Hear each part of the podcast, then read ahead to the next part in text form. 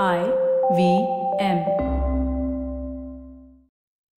You are listening to The Signal Daily.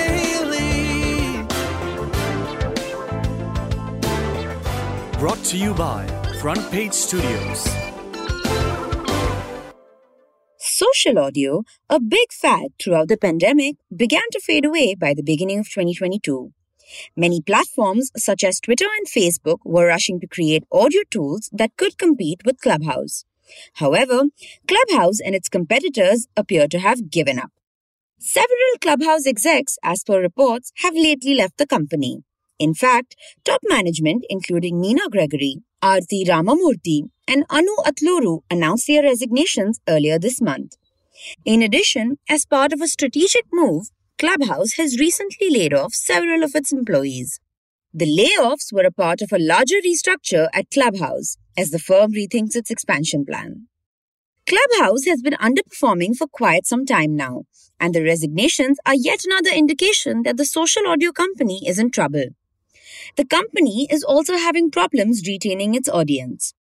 According to Sensor Tower statistics, Clubhouse only had 3.8 million global downloads between January 1st and May 31st, compared to 19 million downloads during the same period previous year. That's basically an 80% decrease from last year.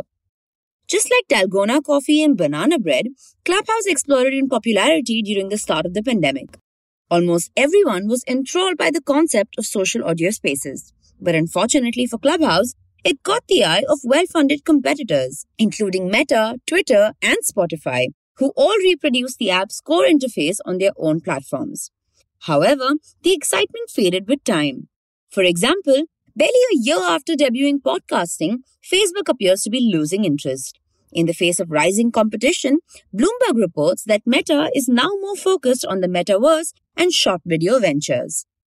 Twitter is also slashing its fund for spaces. The social audio function on Reddit, which debuted in April 2021, is still in beta phase. Looks like the current status of live audio does not look very promising. For the next few minutes, you are going to know a little more than you did yesterday from the world of technology, business, policy, and anything that leaves you with a food for thought.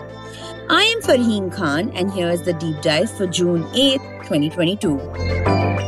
For today's deep dive, we take a look at the ultimate and the dramatic fall of the Gupta brothers. So, let's see what transpired. To begin with, South African authorities arrested Atul and Rajesh Gupta in Dubai. The brothers were wanted in South Africa for corruption. They are allegedly to have used their close relationship with former South African President Jacob Zuma to land lucrative deals. They have fiercely refuted the allegations. This is not a day old story. The Gupta brothers have been on the run since fleeing South Africa in 2018, shortly after Zuma was forced to relinquish his presidency. But before we get into the details, let's take a look back at the Gupta family's rise over a decade ago. Originally from Saharanpur in Uttar Pradesh, the Gupta brothers began as small businessmen in South Africa. Atul Gupta first moved there in 1993 when the country was opening up its economy. For a while, the brothers sold shoes out of the trunk of their car. Eventually, they founded Sahara Computers after seeing the exponential growth of the PC industry. What aided their growth was the lack of bureaucratic checks and balances and a rather liberal business environment in South Africa. The Gupta empire expanded fast. A BBC report said they built a firm of over 10,000 employees as they ventured into mining, airlines, energy, technology, and media. Soon, however, financiers started backing out as they suspected their business operations to be shady. Meanwhile, their friend, mentor, and the then president of South Africa, Jacob Zuma, was under a cloud of corruption charges. A whirlwind of allegations and subsequent investigations against Zuma swept up the Gupta brothers as well. They were accused of abusing their relationship with the president for securing corporate contracts, influencing high profile officials, bending government decisions to their advantage, and misusing public funds. The first scandal that got the brothers international attention was their Sun City wedding in 2013. A private jet bringing wedding guests landed at the Waterkloof Air Base near Pretoria, which is generally used by visiting heads of state and diplomatic delegations. They were also suspected to have influenced the appointment and firing of ministers. They got former Finance Minister Pravin Gordhan sacked, according to a BBC report. Gordhan later accused them of engaging in suspicious transactions worth $490 million. Zuma and the Guptas were so thick that they were collectively nicknamed the Zuptas.